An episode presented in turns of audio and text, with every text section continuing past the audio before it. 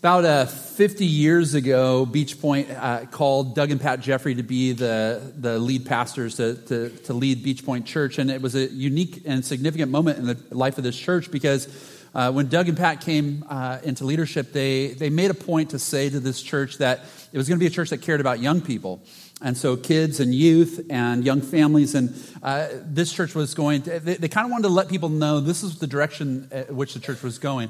And that was a significant movement, and, and uh, their work really continues even to this day. Many of us who aren't so young anymore were part of that church. We were, we were the kids of that, that ministry. I was a kid in the youth group, and Doug was my pastor. And, and uh, I think the vision that someday one of their kids could be the pastor was part of what they dreamed. And there's people serving really all over the country uh, in ministry and, and other kinds of ways uh, because of that vision. And so uh, that vision has continued to be really core at who we want to be here at Beach Point. It's why we, I think we have great uh, children's and youth ministries, why uh, you see things like our vacation Bible school and our camps. And I mean, they're just incredible. And so, uh, but, to, but to have, uh, to prioritize that, and uh, we have to continue to learn about what we're doing well, where we can improve, and things like that. So tomorrow, if you receive our emails, any of our emails, you're going to get uh, if you get details, I think is the one. Uh, you're going to get an email from me that says from the desk of Bill Stafiri. It's just a quick little letter, but there's a link in it, and the link is to a survey. And I'm asking for five minutes of your time just to quickly and honestly answer the questions in there because we are trying to assess some things. We're doing an assessment in our church just to try to understand a little bit about uh, what it looks like to be a church that's growing young.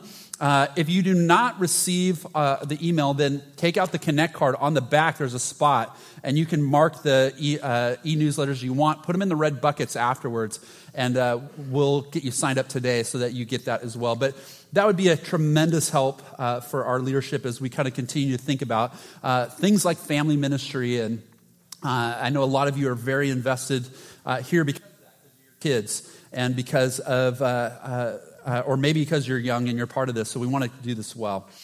Uh, so we're, we're going to start week two today uh, of this series called Reaction, where we're looking at the life of this unique prophet. His name was Elisha. And Elisha is a guy who, as we're going to see in these next couple of weeks, there are some incredible uh, miracles that go with him. In fact, we saw last week, or we heard last week, that uh, 28 miracles during the life of Elisha. And when I think about something like this, uh, uh, about experiencing a miracle, uh, it's hard for me to think about this without thinking about this moment that Kim and I had when we were first married. So we were, when we were first married, Kim was still finishing up at Biola University. And I remember one night where she looked at me and she said, look, we, we owe $900 this week or I can't, I can't continue on this semester. Now, I think at the time the two of us combined maybe made about $2,000, so it might as well have been $90,000. $900 was like, it was beyond us. So I, I, literally, I can remember this. I walked to the edge of our bed, I knelt down, I, I closed my uh, hands like this, and I looked at her with almost a sarcastic face, and I said this Here's my prayer Lord, we need $900. Amen. And I was frustrated. I was frustrated that we were fighting through this, that we didn't have what we uh, needed, that here I am, I feel, you know, this feeling of wanting to provide for, for our family, and, and I couldn't do it. And so I was uh, feeling incredibly frustrated. Uh, that was my prayer. Uh, I'm embarrassed to even admit it, but that was it. The next day at church, uh, we, we did our, our youth group stuff. We were working in the youth ministry. Then afterwards, we went out to lunch with the family. And as we were sitting at lunch with the family, uh, the, the mom uh, was asking Kim a lot of questions about school and just kind of like, she knew, she knew uh, Kim had struggled, had struggled with dyslexia, so going to college was a really big deal for her. And so she was asking her questions. She was hearing how Kim was thriving in all her classes. And she said, You know, Kim, I'm just so proud of you. And she did this. She reached into her purse. She says, You know, I want to help you guys out with school. And she pulled out a checkbook and she began to write a check and she put, rips it off and hands it to Kim. It's a check for $900. And Kim looks at her and she looks at the check and she goes, Why did you just do that? Who told you to put $900 on this? And, and honestly, she said this. She goes, I don't know, God did. Why? And of course, Kim begins to cry and begins to tell the story and how terrible her husband's prayer was and all the different things that were related to it. And in this moment, it was like this kind of crazy moment where you feel uh, not like one of seven billion people. Like you realize that God is very personal and that He, he was very interested in this moment. And, and, and, and we had a few moments like that in our early years. And really, that kind of helped me understand a little bit the big idea I want to share with you today. Our big idea today is this is that faith offers God what we have and trusts Him for what we need. Faith offers God what we have and trusts Him for what we need. See, I, I had always wondered God, why did you answer that prayer? And not others that I thought were a lot better. Um, why did you, or, or, other people's prayers that seemed, and, and I realized that there was, as we're, the passage we're going to look at today, helped me see some things that were happening there as well. That beyond that tiny seed of, that really kind of lousy prayer, that's all we had uh, uh, in our strength to pray. As small as that prayer was, there was other things that God was inviting Kim to, to give to him. He was inviting her to give to him uh, her young life. And so here she was, uh, just a- after high school and into her early 20s, feeling this call from God to serve him with her life. And so she had kind of given up whatever uh, her own personal dreams were to, to really follow this calling. And she had offered up her young life. That's the best that she had to give uh, to study full time ministry, as difficult a road as that would be. He had, he had asked her to offer her time and her energy at a difficult university and a difficult program. And for someone struggling through dyslexia, this was going to be something where Kim had basically heard her whole life. Uh, you know, don't worry, college isn't for everyone, and school's not for everyone, and there's a lot of paths you can you can go on. Uh, but that she had offered herself, her time, and her energy to be able to do this. You know, the uh, with Kim being able to go through this and all the ways that God provided, and for her to get her degree and to be considered, uh, I remember, in fact, at one meeting I was in, uh, I, I, teach as an adjunct professor there, and I'm with one of the guys who's my professor. He's, like, he's now my colleague. He was like my favorite professor, and he's introducing me, and he says, "Oh, this is Bill Stafiri. We're super excited to have him as an adjunct professor. Let me tell you about his wife Kim. She's the best student I ever had in our in our teaching class." And I'm like, "That's my introduction, really? Like how great my wife is? Like, so." But to see that, to see these things that really became a sacred moment for us, a sacred accomplishment of God's provision in our need. And, and particularly, I think even in this last couple weeks, we discovered our, our daughter is dealing with dyslexia. And so for us, our faith has grown because of these experiences. The miracle was not just paying a bill. It was not just about paying a bill. It was about, it was about affirming her calling. It was about uh, uh, reminding her that there was, that he'd made promises to her, that there was a partnership in this life uh, that we have in faith with him. And so I, I want to speak to those of you today who maybe feel like you don't have enough. Um, so you may feel like you just are out of strength and it's a really, really tough season right now, and you're not sure how you're getting through this season. You know, there's days where we kind of say, if I could just get to, and we kind of have this sense of hope that I just got to get to Friday or to December or to 2018. And if, I, if we can just survive till then, and some of you are feeling like, I don't even know where, if I can just get to is. I can't even see it. It feels so far off. Or you may feel like, uh, you may feel financially really burdened today. And, and you feel this sense of wanting to provide uh, for your family and keep them safe and protect them. Or maybe you've lost a sense of hope uh, for a relationship uh, that maybe it just seems to be crumbling and everything you dreamed it to be, that, that you've lost that sense of hope. Our prayer this week has been this that you would see this unique way in which we offer God what maybe even what little we have. And we watch the unique way in which, as we trust Him, He meets us in our need. And so let me invite you to turn to 2 Kings chapter 4. 2 Kings chapter 4. And so 2 Kings chapter 4, let me just help you see again. So understanding the story of God, we, we see that this is a moment in, the, in God's story as he had, he had developed a people, uh, the people of Israel, who would be his people to bless the world and who would reveal him to the world. And they ha- they're in a bad place. They're in a moment where they're, uh, as a kingdom, they've divided into two. There's a northern kingdom and a southern kingdom. And the, uh, the passages that we're looking at are focused on this part of the northern kingdom. And the northern kingdom is struggling. There are, eight, during their history, 18 kings, all bad. As we saw last week, the kings weren't just bad, the king wasn't just bad, evil. There was a lot of evil going on. And as a result of the evil, that they were even uh, the godly people, the prophets and others, they had to hide them uh, a fear of death. And so it's a, it's a small little thing that we saw last week, but I want to just uh, make you aware that, that if you were a prophet, you were in hiding because there was no uh, security for you during this season. So it's a very challenging time to, to be Israel. It's even a, a greater challenging time to be a prophet. So, what do you do when you need help? Uh, we see that you have to be vulnerable and share honestly your struggles. And we see this in verse 1. It says this It says that the wife of a man from the company of the prophets called out to Elisha.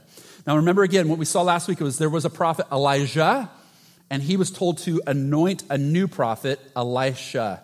Elisha, for 18 years, was a was his assistant, but now he is, he is leading, he is, he is now the, the, the head of the prophets. And we see this, uh, this woman says to Elisha, she says, Your servant, my husband, is dead. And you know that he revered the Lord, but now his creditor is coming to take my two boys as his slaves. So let's stop there for a second just so you understand what's happening. That this this nameless widow, what Jewish tradition tells us is this, is this is the wife of a man named Obadiah. Obadiah was a prophet, and during the season when the prophets had to be hid, uh, Obadiah helped hide them, helped provide for them. And as a result, he basically used up all his resources. He had to then begin to borrow resources to continue to, to care for the prophets.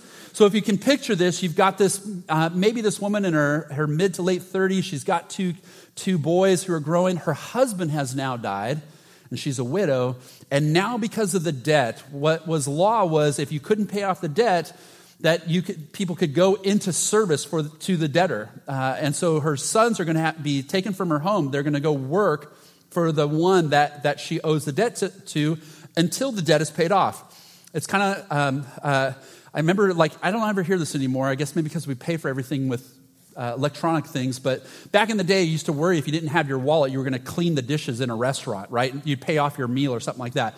Take that to the nth degree, okay? So this is what's going on. If you can't pay off your debt, you're going to have to work to pay it off. And so if you're this woman, not only have you lost your husband, you're going to lose your boys, you're going to be in a very, very vulnerable position. And on top of that, they've gotten into this position because they have been serving God.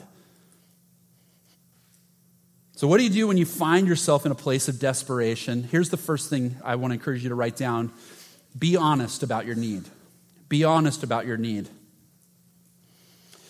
Uh, the woman makes her need known to godly people. She admitted it, she sought help. But be honest that when we admit our need, we put ourselves in a vulnerable position, and most of us don't like doing that. The truth is, we don't like to depend on others. We would rather be the one helping than the one receiving help. If we're the one receiving help, it exposes our need, it exposes weakness, it magnifies maybe even the things that are going wrong in our life. And so you and I know we, gosh, we do not like to admit it. And there's probably something about the Orange County image that a lot of us feel like we have to live up to. So if you're in a place of need, and especially living in a place like Orange County where you should be self sufficient, self reliable, this just magnifies it even more. And what I found uh, leading here in this, this part of the world is that a lot of us wait way, way, way too long before we admit and, and, and are honest about our need. But this is where our life with God began, isn't it? The, the way that you begin a life with God is by admitting you have a need.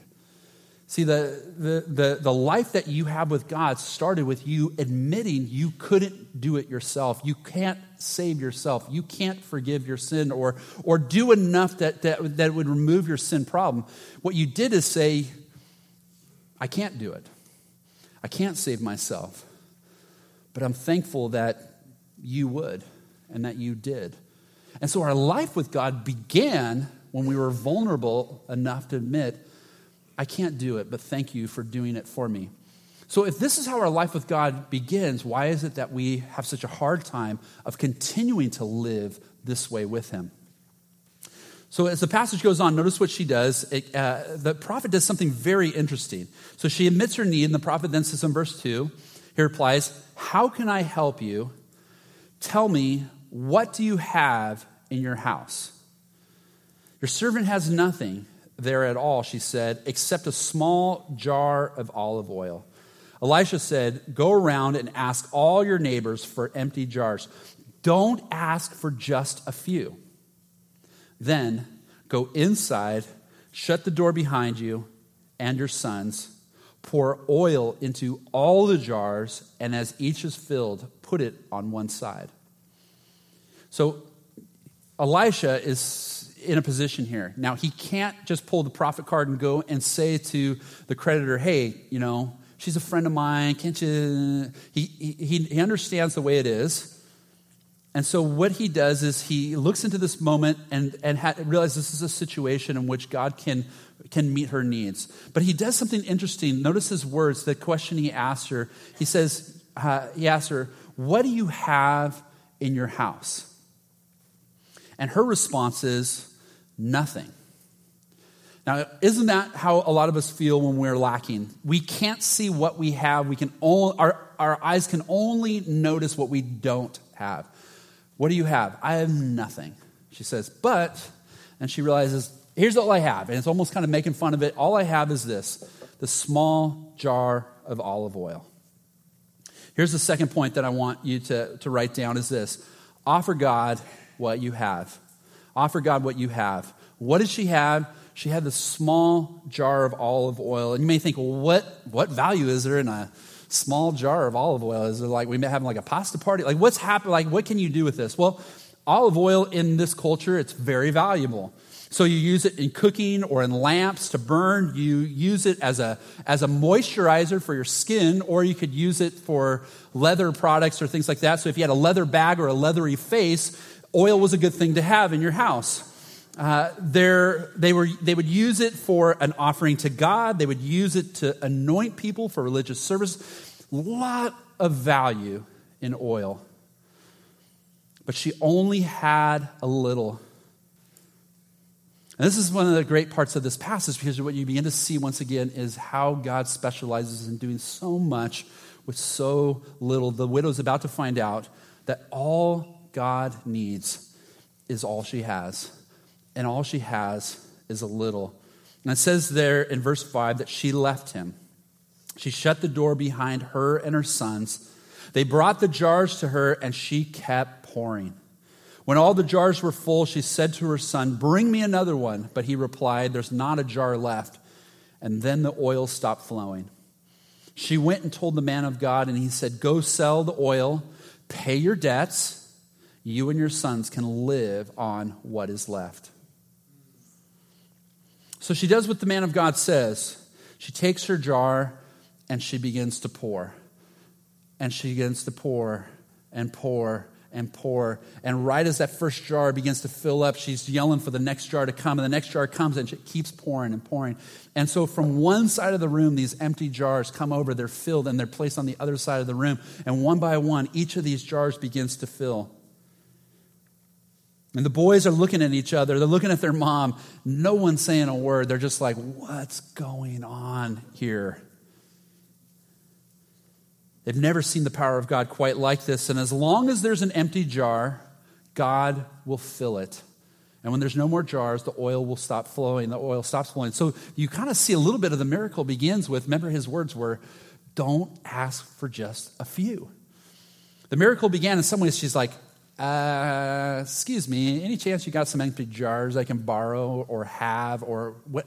I mean, just being vulnerable once again to kind of work that, that the miracle begins in that part of it. And she responds with faith, and miraculously, all this comes just as Elisha promised. Now, I don't know if you noticed this or not, but did you notice this? That she goes into the room with her boys, they shut the door, they do the, mir- the miracle happens, and then she goes out and finds Elisha. Elisha is not the one performing the miracle. Um, Elisha gives her direction and, and, and tells her what, he, what God is going to do, but he's not there even when the miracle happens. And notice what God is trying to do. He does not want her faith to be in Elisha, this miracle man. He wants her trust to be in him.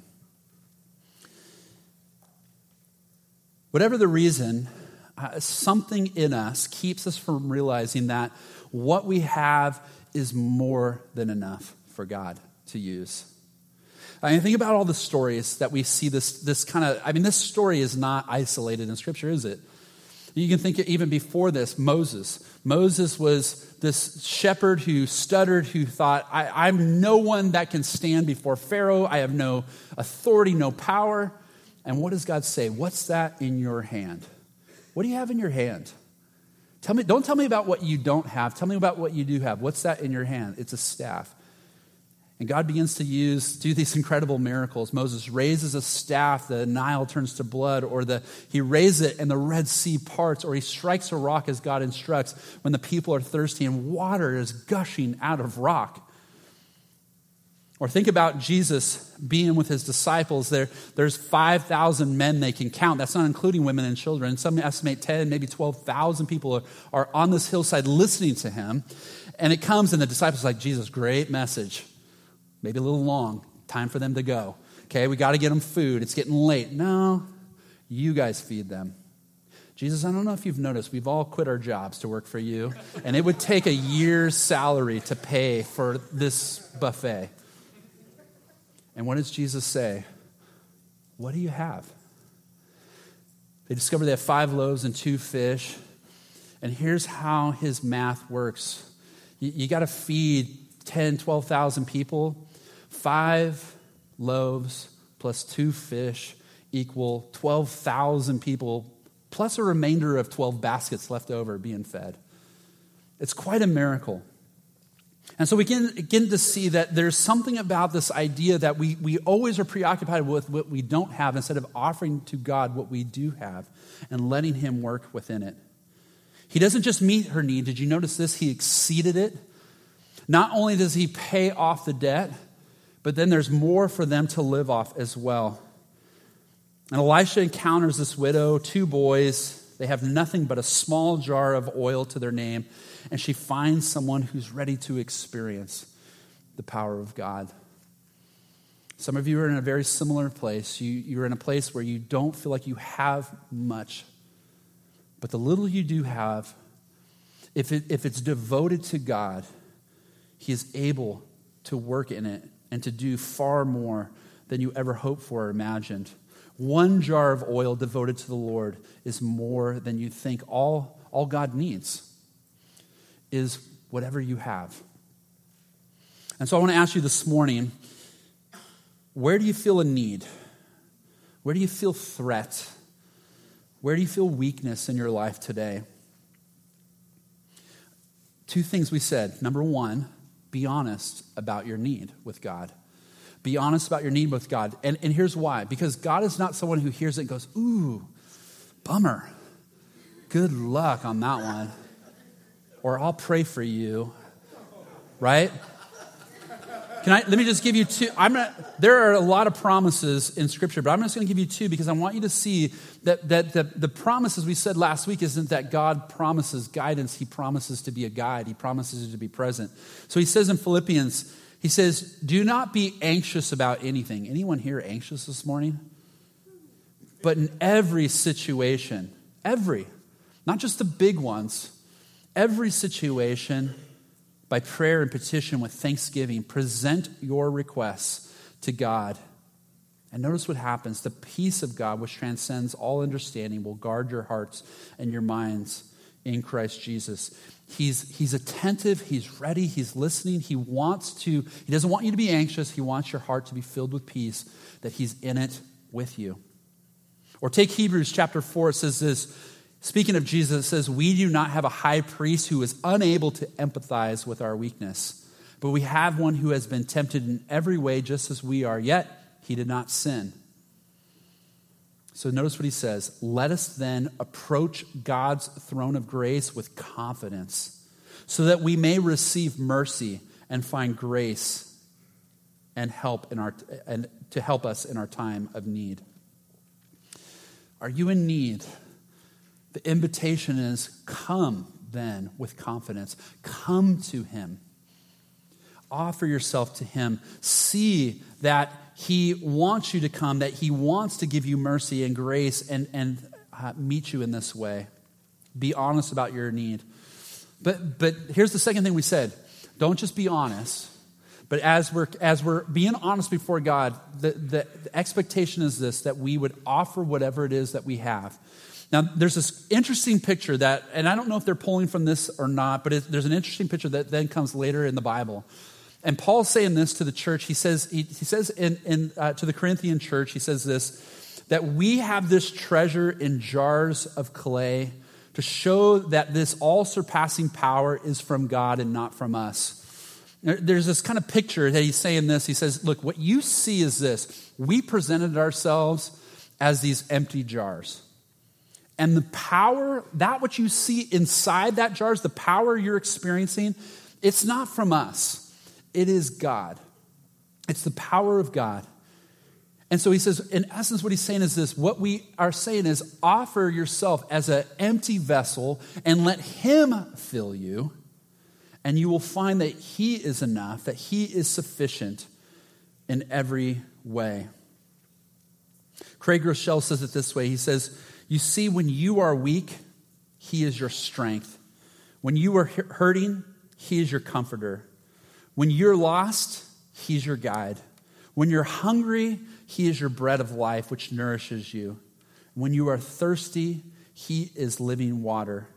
When your life is unstable, He is the rock that does not move. And when you realize, I do not have, uh, when I do not have what I wanted, then suddenly you discover He is exactly what you needed.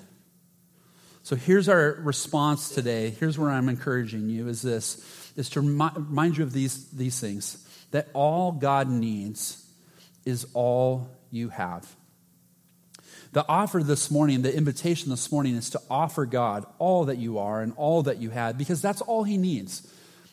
Now for as little as that may feel, that's all he needs. Faith is this process of learning to trust God. And every story, as you're going to see these next few stories from Elisha's life, I mean, they, they're stories to build faith in you. And we're, we're, a community here that, that, uh, as we've said, we're trying to build daring faith, not just faith, but daring faith to do things that go way beyond what we thought we could ever do as a church. And this kind of faith offers God what we have. We trust Him for what we need.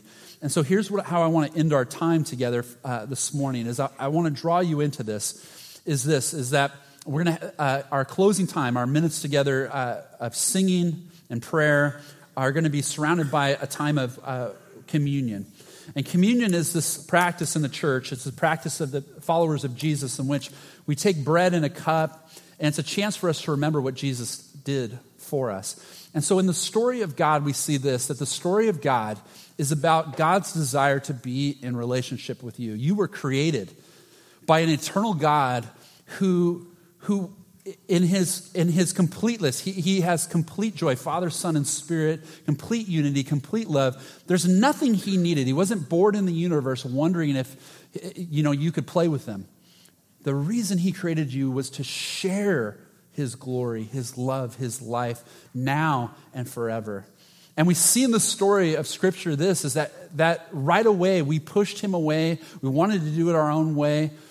But God, in his grace, began to restore that relationship. Why? Because you were made to be in relationship and that he, ha- he is working to restore that relationship. He has done that. And every story in the Bible, in one way or another, points to this bigger story that you are made to be in relationship with God now and forever. And so, as we enter this part of the story where there are these bad kings, there's this promise that a king will come. This king would come, and this king would be the one who would be the king of all kings. But this king was so different in that this king would sacrifice himself for his servants. And I ask you, what king does something like this? And so, Jesus in his life and in his ministry, we see his whole life was to offer all who he was, to provide all that you need. And in the last night of his life, he wanted, uh, he wanted us to be able to remember that's what he was here for. And so he did this. He took bread and he passed it during this, this meal, this supper that they were having. He took this bread and he passed it and he asked them to tear off, to take a bite, and to eat it. And he said this This bread represents my body, which is being broken for you. Take and eat it and remember me. they didn't know exactly what was going to happen, but soon they would know. They would understand what that meant. Following that, they took a cup. He took a cup and he passed it. And he said, This cup represents my blood, which is going to be shed for the forgiveness of your sins. Take it, drink, and remember me. And the scripture says this that, that when you and I gather together, when we eat this bread and we drink this cup, we remember his death until he comes again. And so this is a moment in which, as the trays come, there's two cups that are there, and I want to encourage you, just make sure you grab both, both cups. When, this, when the, the trays come, grab both cups, place it in the little cup holder in front of you, and take a second to take a deep breath. And remember that you were in great need, and you could not provide a way for yourself. But God, in His love and in His power, reached out to you. And He poured out His, He gave the biggest thing He knew how to give Himself. And if you doubt for a moment that you are loved by God, if you doubt for a moment that God wants to know you and be in relationship with you now and forever, I'm asking you once again just to think about these elements. Because Jesus is willing to say this this is how much God loves you, that even in your sin, I would come and die for you.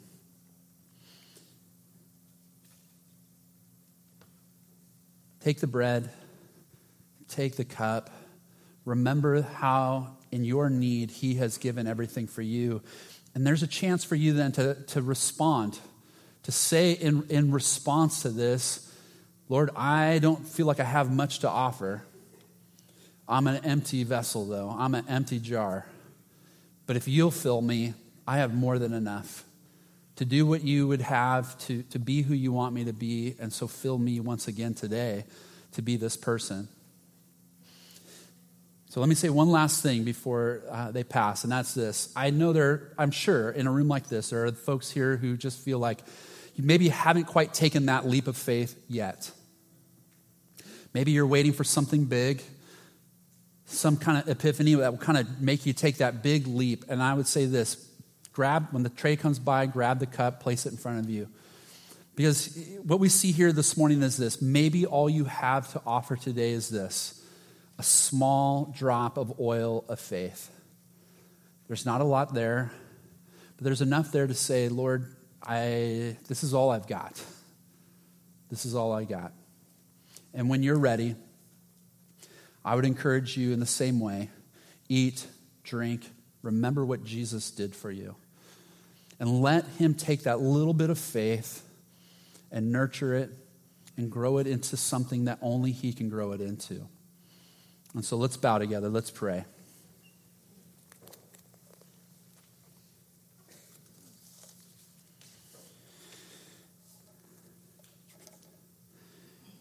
Let's take a moment. Just, Lord, we just say to you